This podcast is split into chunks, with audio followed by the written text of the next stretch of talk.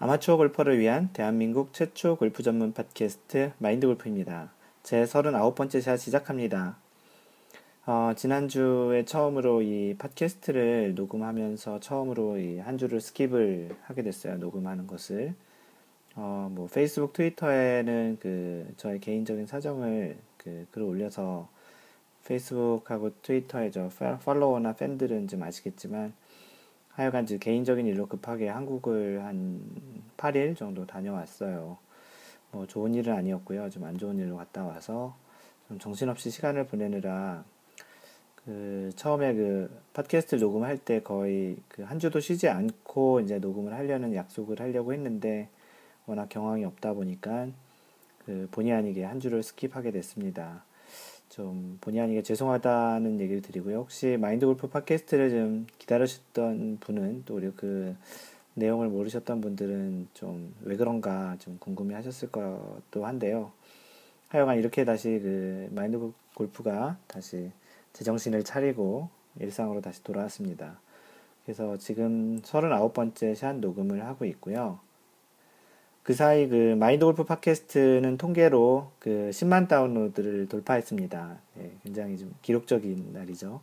뭐 9만 다운로드를 이제 넘어선 지 얼마 안 됐었는데 어, 10만 다운로드를 넘었네요.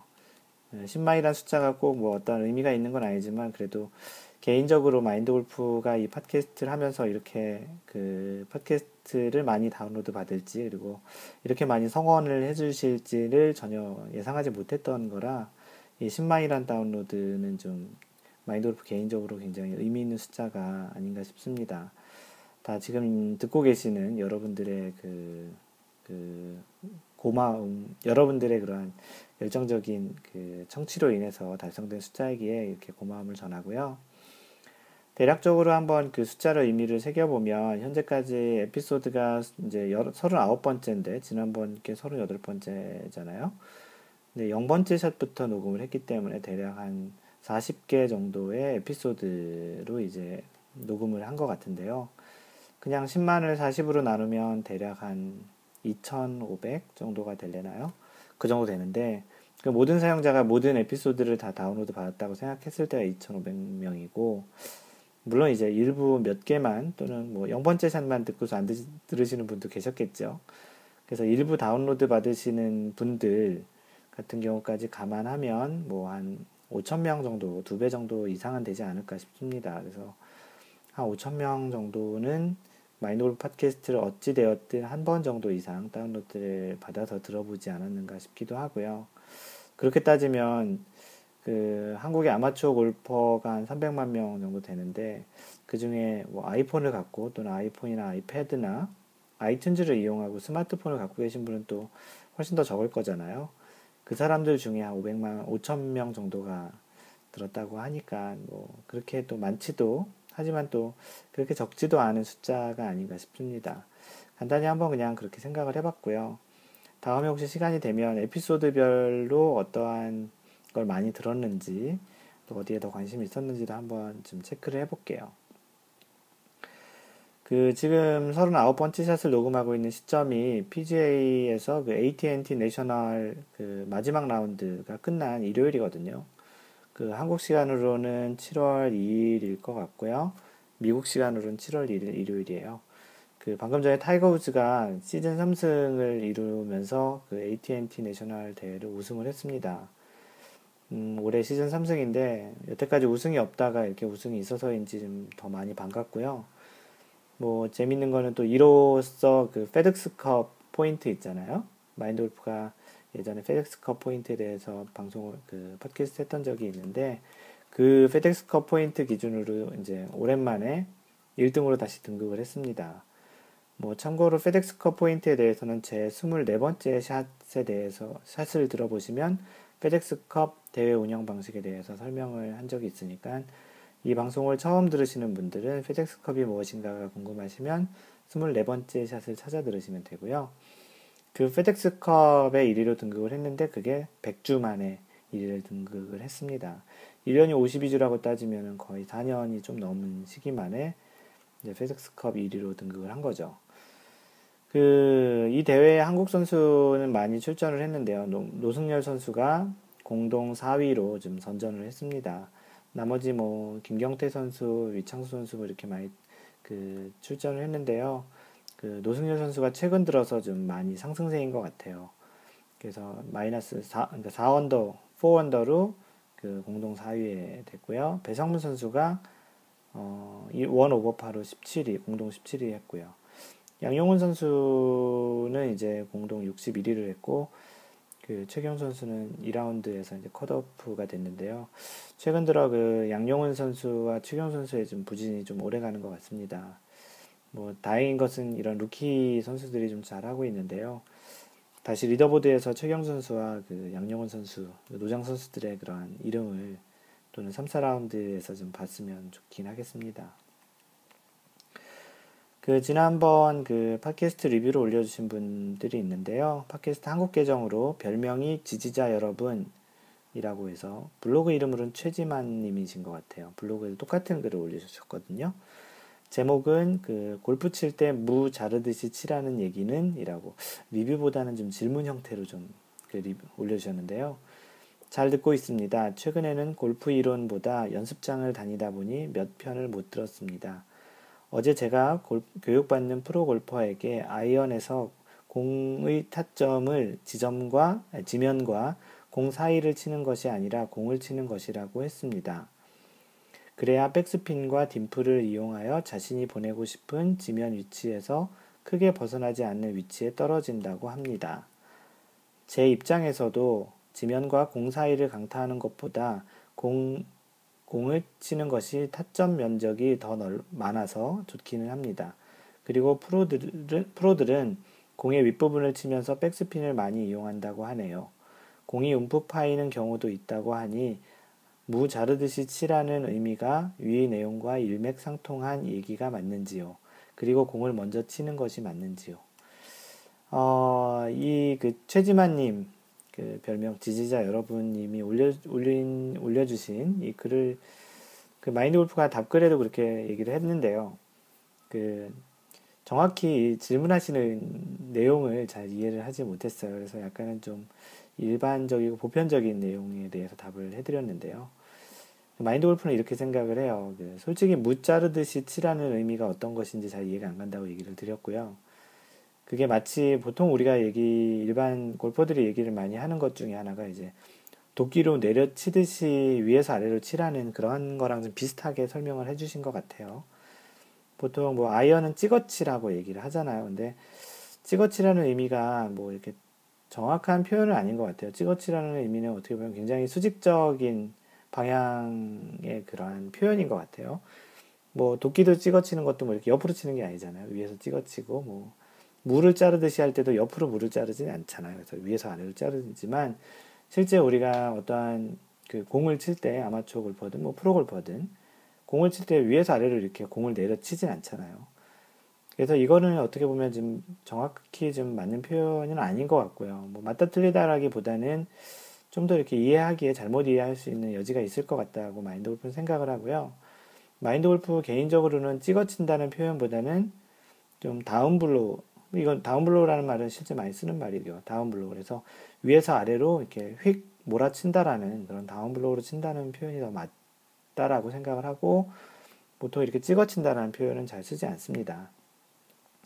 이 말은 어떤 거냐면 드라이버보다는 그 임팩트 존에서 공이 공에 들어가는 클럽의 그 궤도가 입사각 궤도라고 하면 그 입사가 들어가는 각도가 드라이버보다는 좀 더 예리하고 좀 이렇게 그 경사가 가파르게 들어간다는 의미예요. 그 영어로는 스티프하게 들어 스티프하게 들어간다고 하죠. 이렇게 좀 더 경사가 있게 들어가서 공을 먼저 타격을 한 다음에 그 지면을 그, 그 궤도의 최하점 최하점을 지나서 그 다음에 이제 divot이 만들어지는 거예요. 그 최하점을 지날 때. 그래서 공을 맞고 그 다음 divot이 날아가는 그런 형태가 되려다 보니까 조금은 더 down blow 형태로 맞는 그런 하향 타격 의 그, 그 궤도가 그, 드라, 그 아이언 같은 경우는 더 맞다고 생각을 하고요. 그러다 보면 아무래도 뭐 그 땅을 먼저 맞아야 된다라고 질문하신 건 아니지만 당연히 공부터 맞아야 하고 공에 이제 그 스위스파 지점을 이제 맞아야 하려면 아무래도 그 공의 그 밑에 소울이라고 하죠. 소울. 그 맨 그 클럽의 그맨 바닥 부분보다는 좀 더 윗부분에 맞아줘야 스위스팟에 맞으니까 좀 더 이제 강하게 좀 안쪽으로 더 들어가는 공의 이제 그 이 꺾여져 있는 공의 그 둥그런 부분 쪽에 좀 더 깊숙이 더 들어가줘야 그 스위스팟에 맞을 수 있겠죠. 반면 이제 드라이버 같은 경우는 입사하기 드라이버 그 아이언보다는 좀 더 이렇게 낮게 들어올 수 있겠죠. 그리고 최저점을 지나서 상향 타격일 때 맞는 게 이제 드라이버가 아이언과는 가장 큰 차이가 아닌가 싶습니다. 그래서 이런 어떻게 보면은 좀 일반적인 대답을 대신해 줬고요. 기본적으로 어떻게 보면 드라이버와 아이언 같은 경우는 맞는 지점이 실제 다르다. 그러니까 드라이버 같은 경우는 이제 하향 최하점을 지나서 그 클럽이 올라가면서 맞는 거고 아이언 같은 경우는 하향 타격 그 최저점을 지나기 전에 공을 맞고 최저점을 지나고 그 후에 이제 divot을 만드는 그런 스윙 궤도 관점에서는 그건 일반적인 내용이기 때문에 그런 부분은 좀 혹시 모르시는 분들은 도움이 되지 않을까 싶어서 얘기를 드렸고요. 어찌되었든 공이 먼저 맞는 거는 뭐 드라이버나 아이나 마찬가지입니다. 드라이버 같은 경우는 최하점을 지나지만 그 뭐 땅을 맞춰서 지나가는 게 아니기 때문에 어찌되었든 어떤 샷을 하든지 간에 벙커샷 뭐 그린 주변에서 벙커샷 칠 때 그 모래 부분 치는 것 말고는 대부분이 이제 공을 먼저 맞는 게 맞습니다. 뭐 혹시 이게 답변이 되었는지 모르겠네요. 그리고 그 별명이 사막싱 구루 님께서 올려주신 거고요. 제목은 드디어 리뷰를 뭐 간단히 남겨주셨어요. 안녕하세요. 사우디아라비아 사막 골프 사막싱구루입니다. 한국 가는 길입니다. 그 최근에 그 마인드 골프의 각종 뭐 페이스북, 트위터 모두 다 팔로우 해주시고 글도 남겨주시고 카페에서도 열성적으로 활동하고 계신 분이신데요. 사우디아라비아의 어떤 일로 잠시 한 2년간 나가 계셨던 분이세요. 그래서 그, 그 카페에 마인드 골프 그 카페 있잖아요. 그 카페.naver.com 마인드 골퍼 그 카페에 오시면 이분이 올리신 그 사막 골프에 대한 사진과 그 글들이 좀 있어요. 그래서 그거를 나중에 마인드 골프 블로그에 한번 올린다고 얘기했었는데요. 그렇게 이제 사막 골프에 대해서 좀 많이 쳐보시고 많은 경험이 있으신 그런 분이세요. 근데 한국에 이제 복귀할 때가 돼서 이제 복귀하는 시점이신 것 같아요. 그래서 한국 가는 길이시라고 하면서 마인드 골프의 리뷰를 남겨주셨네요. 사막싱그루님 반갑고요. 한국 가셔서도 많은 활동 부탁드리고 자주 글 남겨주셨으면 좋겠습니다. 고맙습니다. 사막싱그루님.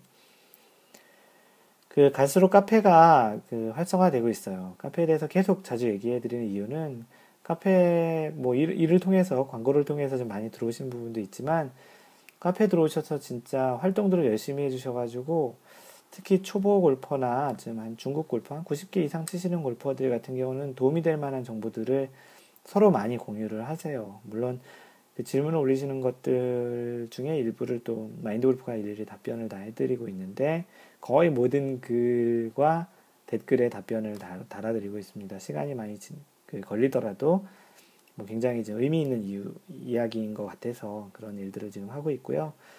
거기 카페에 좀 많은 분들이 있으니까 특히 그 네이버 계정을 갖고 계신 분들 중에 뭐 아니면 뭐 만드셔도 되는데 그 귀찮으실 수도 있으니까 그 계정을 갖고 계신 분들은 뭐 초보 골퍼나 중국 골퍼 되시는 분들은 꼭 오셔서 가입하셔서 거기서 좀 더 마인드 골프 그리고 마인드 골프 그 회원님들과 좀 더 친숙하게 얘기하시면 참 좋을 것 같아요.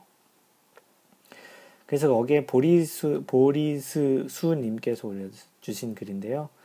그 인사글로 올려주셨어요. 마인드 골프를 듣고서 skill도 중요하지만 mental이 더 강조되는 운동이라 다시 생각하게 되었습니다.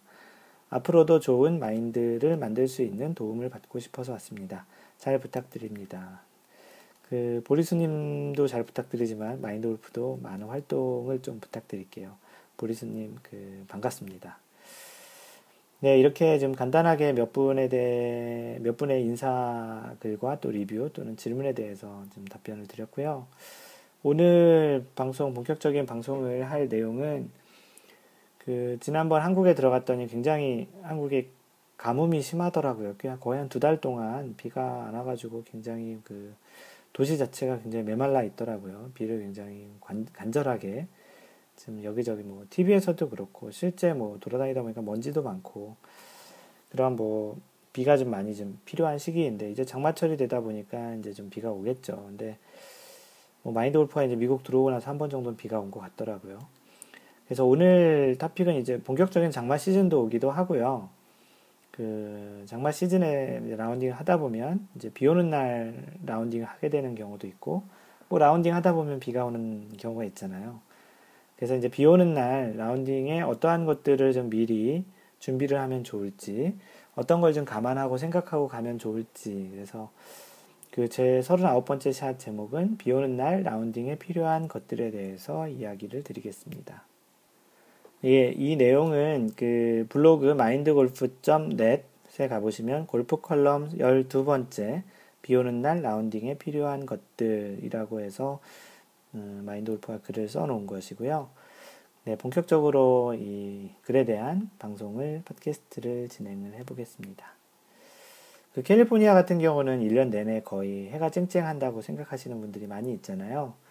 근데 사실 캘리포니아도 그 뭐 눈, 뭐 눈이 오는 지역도 있지만 마인드 골프가 사는 이 얼바인, 아, 얼바인을 잠깐 설명을 드릴까요? 얼바인은 그 로스앤젤레스, LA와 그 샌디에고의 쪽 한 가운데 정도에 있는데요.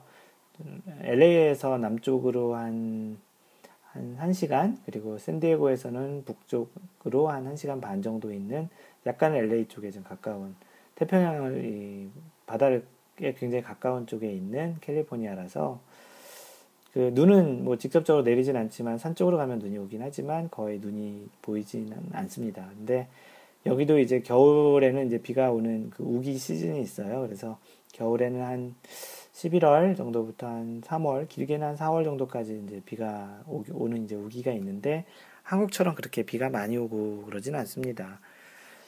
어찌되었든 여기도 이제 비가 오는 경우가 있고 뭐 마인드 골프도 이렇게 맨날 해쨍쨍 하는 날에만 라운딩 하는 건 아니고요. 그 비 오는 날에도 라운딩을 하곤 합니다.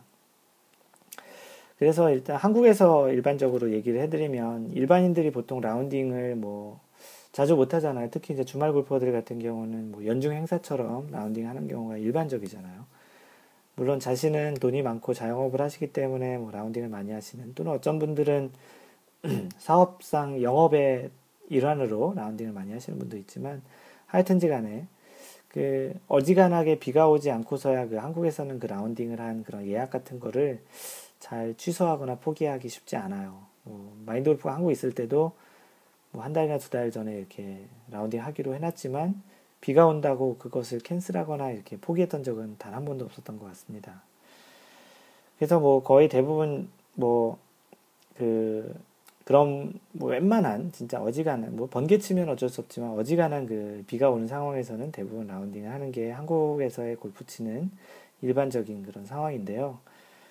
그 예전에 한번 딱 한 번 그 마인드 골프가 그 어떤 아시는 분이 예약을 해주셔가지고 그 굉장히 비가 아침에 일어났는데 비가 굉장히 많이 온 날이 있었어요. 진짜 장대비가 막 내리고 있었는데 그 당시 마인드 골프는 수지에 살고 있었고요. 근데 그 예약한 곳이 그 천용 CC라고 그 천안인가 그쪽에 있는 골프장이었는데 그 혹시 몰라서 여기는 비가 오지만 그곳에서는 비가 오지 않을까 하는 그 기대 그냥 기대죠. 일기예보 보면 되는데 뭐 설령 치지 않더라도 거기 가서 치지 말자 그런 거 있잖아요. 그냥 집부터 나가지 않는 게 아니고 그 거기 가서 직접 비가 와, 너무 많이 와서 못 치는 상황이 되더라도 거기 꼭 가서 확인을 하고 돌아오고 싶은 왜냐하면 너무나도 힘들게 치는 골프기 때문에 그런 마음에 이제 꿋꿋하게 이제 골프장까지 갔었죠. 근데 이제 골프장이 뭐 골프장에도 워낙 이제 장마 시즌이어서 그런지 비가 너무나 많이 왔었고요. 어떻게 어떻게 비가 안 오는 시간을 이렇게 딱 기다렸다가 딱 나갔는데 아무도 없었죠. 뭐 대통령 골프 같이. 근데 재밌는 거는 그 한 두 홀 정도 치다가 비가 너무 많이 왔는데 꿋꿋이 다쳤습니다. 근데 재밌는 건 또한10몇번 홀이었나? 후반 몇 번째 홀에 그 산에 산사태가 나 있더라고요. 참. 아마도 그 클럽하우스 같은 데에서 산사태가 난 거를 알았다면 출발을 안 시켰겠죠. 그 비가 많이 오는 새벽에 산사태가 났던 것 같고요. 그래서 클럽, 캐디를 통해서 이제 클럽하우스에 산사태가 났다고 알리고 그걸 그 산사태 난 지역을 이렇게 어떻게 어떻게 피해서 18호를 다치긴 했습니다. 참 지금 생각해보면 미친 짓 같은데 그렇게까지 이제 골프를 쳤었던 기억이 있긴 합니다. 그러나서 집에 왔더니 강원도 그 강릉에 물난리가 굉장히 심하게 났다고 생각 그뭐 속보가 나고 막 뉴스가 너무 많이 나가지고 굉장히 죄책감을 가졌던 기억이 있는데 참 지금 생각해 보면 그렇게까지 골프를 쳤어야 하나라는 생각도 있지만 지금 또 거꾸로 또 생각해 보면 그렇게까지 골프에 미쳐서 그렇게 골프를 치고 싶었던 그런 시기가 아니었나 싶기도 합니다. 그래서 비가 오는 날 라운딩을 하게 되었을 때 그 또는 라운딩 하다가 비가 오게 되는 그런 상황이 되었을 때 또는 이런 상황이 예측되는 날에는 어떤 것들이 이제 비 오는 날 필요로 해서 챙기는 것이 좋을까에 대해서 생각을 해보았고요. 그동안의 마인드 골프가 경험했던 그런 내용들을 기준으로 한번 그 챙겨보는 그런 게 필요할 것 같아서 한번 얘기를 드려보려고 지금 이 방송을 하고 있습니다. 예, 여러 가지가 있겠지만 첫 번째로 그 얘기 드리고 싶은 거는 그 여분의 장갑. 그래서 장갑을 여러 개를 좀 준비했으면 좋겠다라는 내용이고요. 그 마인드 골프 같은 경우 평상시에도 뭐 두세 개 정도의 여분의 장갑을 가지고 다니는데요. 보통 마인드 골프는 주문을 뭐 선호하는 제품 주문을 한 10개 정도를 하고요. 그 10개 정도에서 뭐 적게는 두세 개, 뭐 많게는 네다섯 개 정도를 항상 그 골프백에 넣어가지고 다녀요. 꼭 비 오는 날 아니더라도 어떠한 이유로 인해서 그 장갑이 좀 많이 필요할지도 모르기 때문에 그 여분으로 많이 갖고 다, 가지고 다니고요. 뭐 간혹 뭐 주변에 같이 치시는 분들 중에 장갑 상태가 너무 안 좋거나 또는 뭐 뒷주머니에 넣는데 이동하다가 이렇게 떨어뜨려서 잃어버리는 경우도 있어서 뭐 이렇게 사이즈가 맞다면 이렇게 한두 분에게 그냥 드리기도 하거든요. 하여튼 지금 오늘 얘기 드리는 거는 비 오는 날 그 장갑이 쉽게 접 붙게 되는 것 때문에 그 여분의 장갑을 준비하라고 얘기를 해드리는 거고요. 그 그립이 골프에서 상당히 중요하다는 거는 익히 뭐 얘기를 드렸잖아요. 뭐 몸에서는 그 클럽과 연결되는 지점이 장갑이고 실제 클럽 부분에서 연결되는 부분은 그립이잖아요. 그래서 이 부분에 물기가 있어서 미끄러질 경우에는 아무래도 스윙하는 데 있어서 정확한 임팩트를 하기 굉장히 힘들어지겠죠. 여러분들도 잘 알지만 그 골프가 굉장히 예민한 운동이잖아요. 굉장히 정적인 운동이기도 하지만 그 공이 서 있는 것 빼고는 모두 다 움직이는 굉장히 예민한 운동이에요.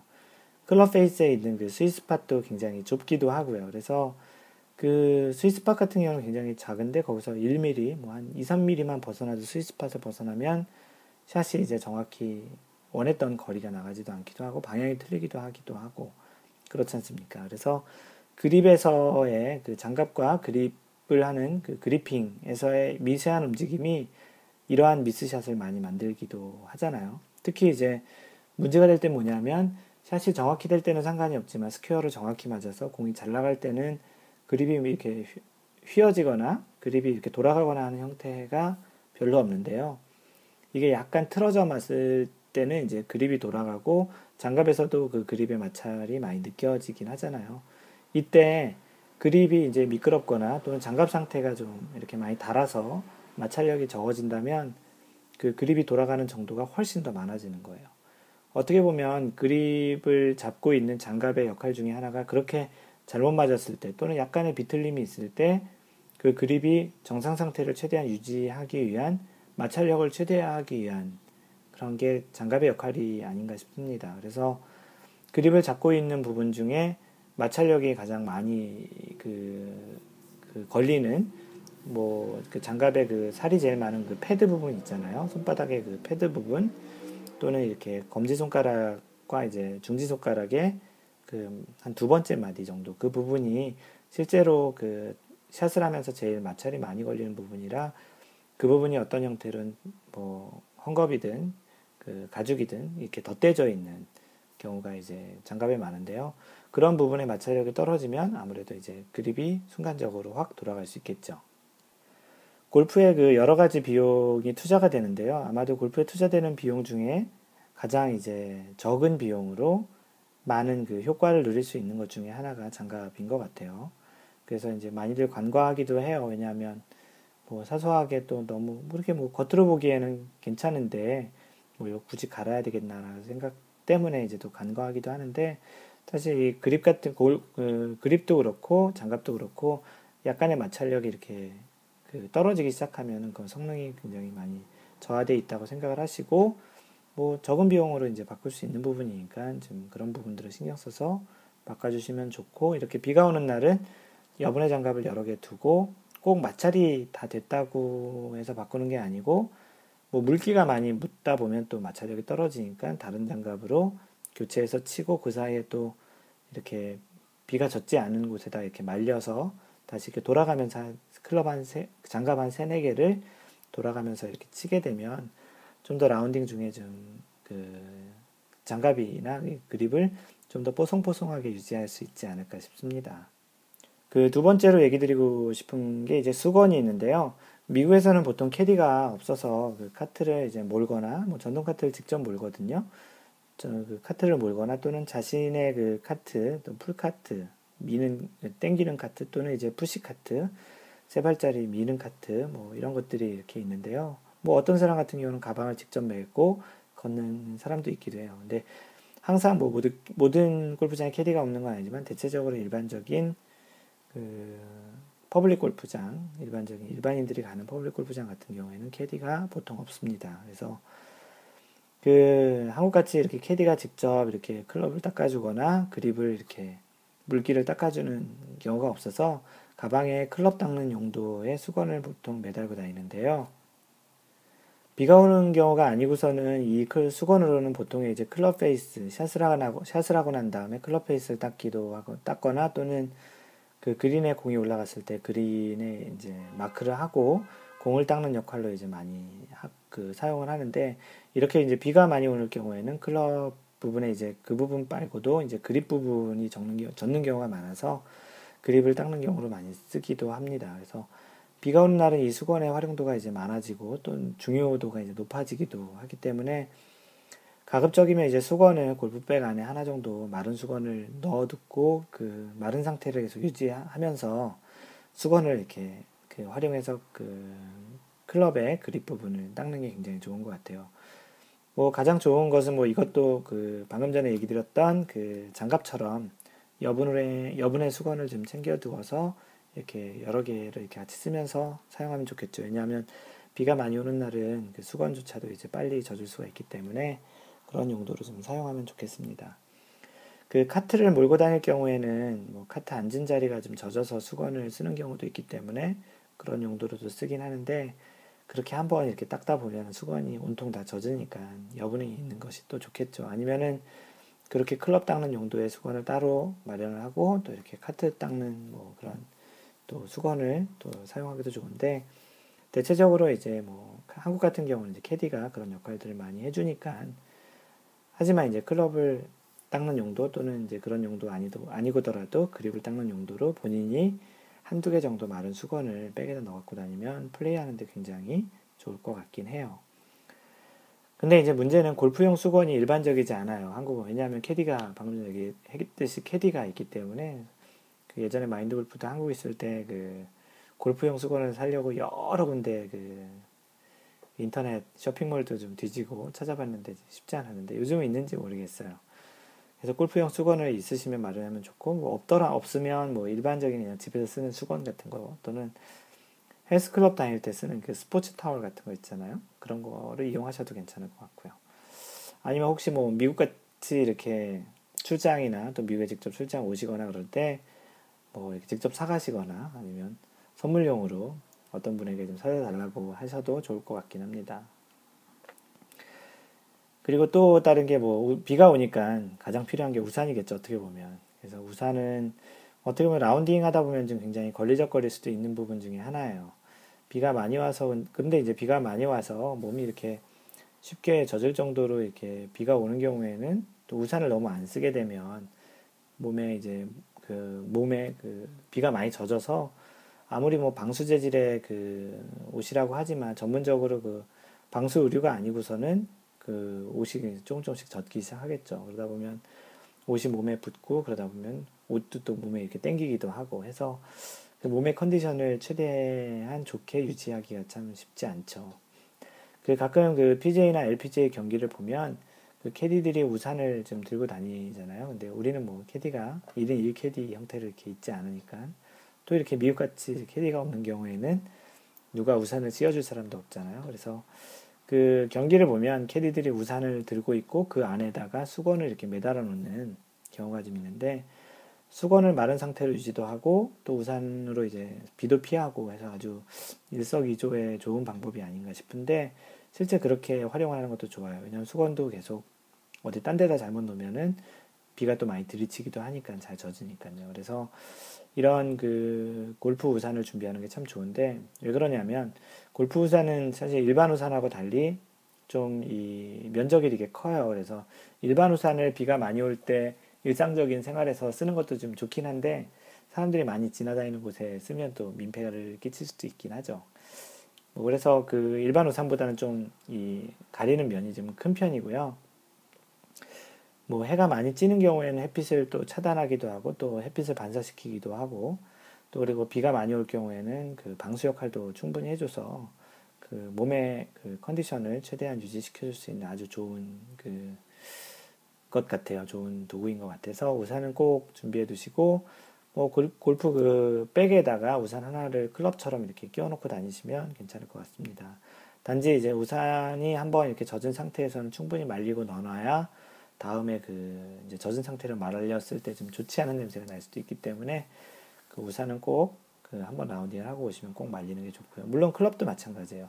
클럽도 그 한번 라운딩을 그 비 오는 날 하고 오면 이렇게 마른 상태로 잘 말려서 그 좋은 곳에 잘 말려가지고 이렇게 다시 넣어놓는 것도 이제 좋은 다음 라운딩 할 때 그 클럽을 좋은 상태로 유지해서 칠 수 있는 좋은 방법이기도 합니다. 그래서 비가 많이 오는 시즌에는 이렇게 우산을 골프 우산을 하나 좀 장만하셔서 그 골프백에 이렇게 미리 넣어놓는 것도 갑자기 비가 오는 날에 그 어, 일부러 챙겨가지 못했지만 그래도 갑자기 비가 오는 날에도 챙겨 쓸 수 있는 좋은 방법이지 않을까 싶습니다. 그리고 마지막으로 이제 방수 의류가 있는데요. 그 일반적인 의류도 이런 뭐 물이 잘 흡수가 안 되는 그런 방수 의류가 있지만 일반적인 의류의 그 성능은 어느 정도 비가 오기 시작하면 이제 젖기 시작하거든요. 그래서 그 우산으로 이제 뭐 많이 비를 피한다고 하더라도 샷을 하거나 또는 카트로 또 이동 시 중간중간에 이렇게 샷을 할 때 우산을 들고 있을 수 없거든요. 그건 룰에도 좀 어긋나거든요. 그래서 선수 같은 경우도 샷을 할 때 그 당시에는 캐디가 우산을 씌워줄 수가 없어요. 그거는 어떤 외부의 원조를 받는다, support, 도움을 받는다라는 그런 규정에 의해서 그 벌타가 있기 때문에 그건 안 되고요. 어쨌거나 그 샷을 할 당시에는 우산이 있으면 또 걸리적거릴 수도 있잖아요. 그래서 그 샷을 할 때 또는 이동할 때 일부 이렇게 비를 맞기 때문에 어쩔 수 없이 또 비가 그 몸에 젖게 되는 경우가 훨씬 더 많이 있어요. 그래서 비가 어느 정도 오면 괜찮지만 좀 많이 온다 싶으면 이럴 때를 위해서 방수가 되는 옷 한 세트를 준비해 놓는다면 좀 더 훨씬 좋겠죠. 좀 비가 많이 올 때는. 그래서 이러한 의류 같은 경우는 또 대부분 이제 방수뿐만 아니고 방풍. 그래서 이제 그 바람을 또 막아주는 역할도 하기 때문에 비가 오진 않지만 이제 바람이 많이 부는 날 그, 그 방, 방풍 용도로 그, 그 바람막이라고 보통 얘기하죠.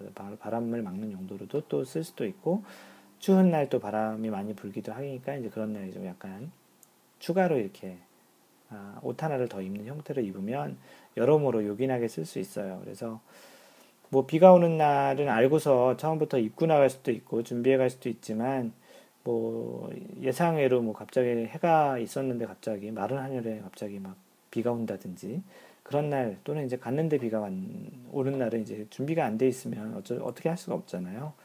그래서 이것도 우산과 마찬가지로 방수 의류도 이렇게 좀 그 골프백에 잘 접어서 이렇게 넣어놓으면 참 좋을 것 같아요. 보통의 이러한 재질들의 의류들이 그렇게 두께가 두껍지 않아요. 거의 한, 한 홑겹, 홑겹이라고 하나요? 한 겹 정도로 굉장히 얇기 때문에 잘 접어 놓으면 그 공간도 많이 차지하지 않아요. 그리고 뭐 그런 의류들의 대, 부분 이제 그 바지 같은 경우는 그냥 바지 입은 상태로 위에 입거나 뭐 벗을 때도 마찬가지예요. 그래서 또 윗옷 같은 경우도 그냥 원래 입었던 옷 위에 살짝 이렇게 입을 수 있는 형태가 많기 때문에 미리 골프백에 이렇게 넣어 놓으시는 게 좋고요. 당연히 이것도 그 한 번 라운딩 한 다음에는 빨아서 또는 이제 잘 말려서 바짝 마른 상태에서 다시 이제 백에다 넣어 놓는다면 그 다음 라운딩 예상하지 못했던 비나 바람이 많이 불 경우에 이제 그, 그 골프백에서 빼서 그 입는다면 요긴하게 쓸 수 있지 않을까 싶습니다. 뭐 다른 그 동반하시는 분들이 그런 게 준비가 안 돼 있는데 본인은 그렇게 딱 준비가 돼 있으면 굉장히 좀 부러워할 수도 있겠고 좀 개인적으로는 굉장히 좀 좋겠죠. 바들바들 떠는 거 또는 이제 옷이 이렇게 굉장히 젖어 있던 것보다는 훨씬 좀 비가 또 다시 또 그치면 다시 벗어놓고서 또 다른 사람들은 이제 젖은 상태로 플레이를 하겠지만 본인은 이렇게 뽀송뽀송한 상태로 그렇게 이제 플레이를 할 수 있으니까 좀 여러모로 좋겠죠. 그래서 오늘 그, 뭐 이, 오늘 그 팟캐스트에서 그 얘기 드린 비 오는 날 라운딩에 필요한 것들이라고 한 크게 네 가지 여분의 장갑, 그리고 수건, 그리고 우산, 그리고 방수를 이렇게 얘기를 한 크게 네 가지를 드렸는데요. 이건 말고도 개인적으로 뭐 따로 챙기시는 것들이 있으실 수 있을 것 같아요. 뭐 다른 것도 있겠지만 그 마인드 골프는 크게 이 네 가지는 꼭 신경 써서 준비를 하고요. 혹시 뭐 더 좋은 아이디어 또는 이제 이런 것들은 꼭 더 있었으면 좋겠다라고 생각하시는 것들이 있으면 그 마인드 골프 팟캐스트에 남겨주시든지 아니면 뭐 방명록 또는 뭐 카페, 페이스북, 트위터에 이렇게 글을 남겨주시면 다음에 또 이렇게 그 팟캐스트 할 때 추가로 얘기를 드리도록 하겠습니다. 그래서 오늘은 이제 장마 시즌이 다가오는 한국의 장마 시즌이 다가오는데 그때 라운딩 하실 때 좀 도움이 되지 않을까 싶어서 이런 그 내용을 해드렸고요. 그 마인드 골프에 이제 관리하고 있는 사이트들을 간단히 소개를 시켜드리면 블로그는 mindgolf.net, mindgolf.net이고요. 페이스북은 facebook.com slash mindgolf, mindgolf. 음, 페이스북에서 그냥 마인드 골프라고 한글로 치셔도 아마 나올 거고요. 트위터는 마인드 골프가 아니고 마인드 골퍼예요. M-I-N-D-G-O-L-F-E-R. 그래서 트위터에 그 팔로우를 하시면 마인드 골프와 계속 얘기를 할 수 있습니다. 카페는 카페.naver.com slash mindgolfer m-i-n-d-g-o-l-f-e-r입니다. 그 항상 배려하는 골프를 하시고요. 배려하는 골프를 하시다 보면 자신도 어느 순간 배려를 받고 있음을 느끼게 될 것입니다. 그리고 최근 들어 얘기를 많이 하고 계시는데요. 되게 신기하게도 그 마인드 골프 팟캐스트를 들으신 다음에 타수가 줄으신 분들이 굉장히 많이 있습니다. 뭐 아무래도 뭐 100타 이상, 뭐 90타 이상 되시는 분들 중에 그러한 분들이 많이 있는데요. 어떤 형태로든 마인드 골프의 팟캐스트가 좋은 그런 영향을 미쳐서 또는 그러한 마인드 컨트롤 차원에서 좀 마음이 편한 생각으로 또는 마음이 편한 상태로 골프에 임하다 보니까 그런 좋은 결과가 있지 않나 싶은데요. 그래서 이제 배려하는 골프를 하시라고 얘기를 드리는 거고요. 이상 마인드 골프였습니다. 드디어 이제 다음번 샷 녹음은 40번째 샷이 되겠네요. 제 40번째 샷에서 만나요. Don't worry, just play mind golf. Bye!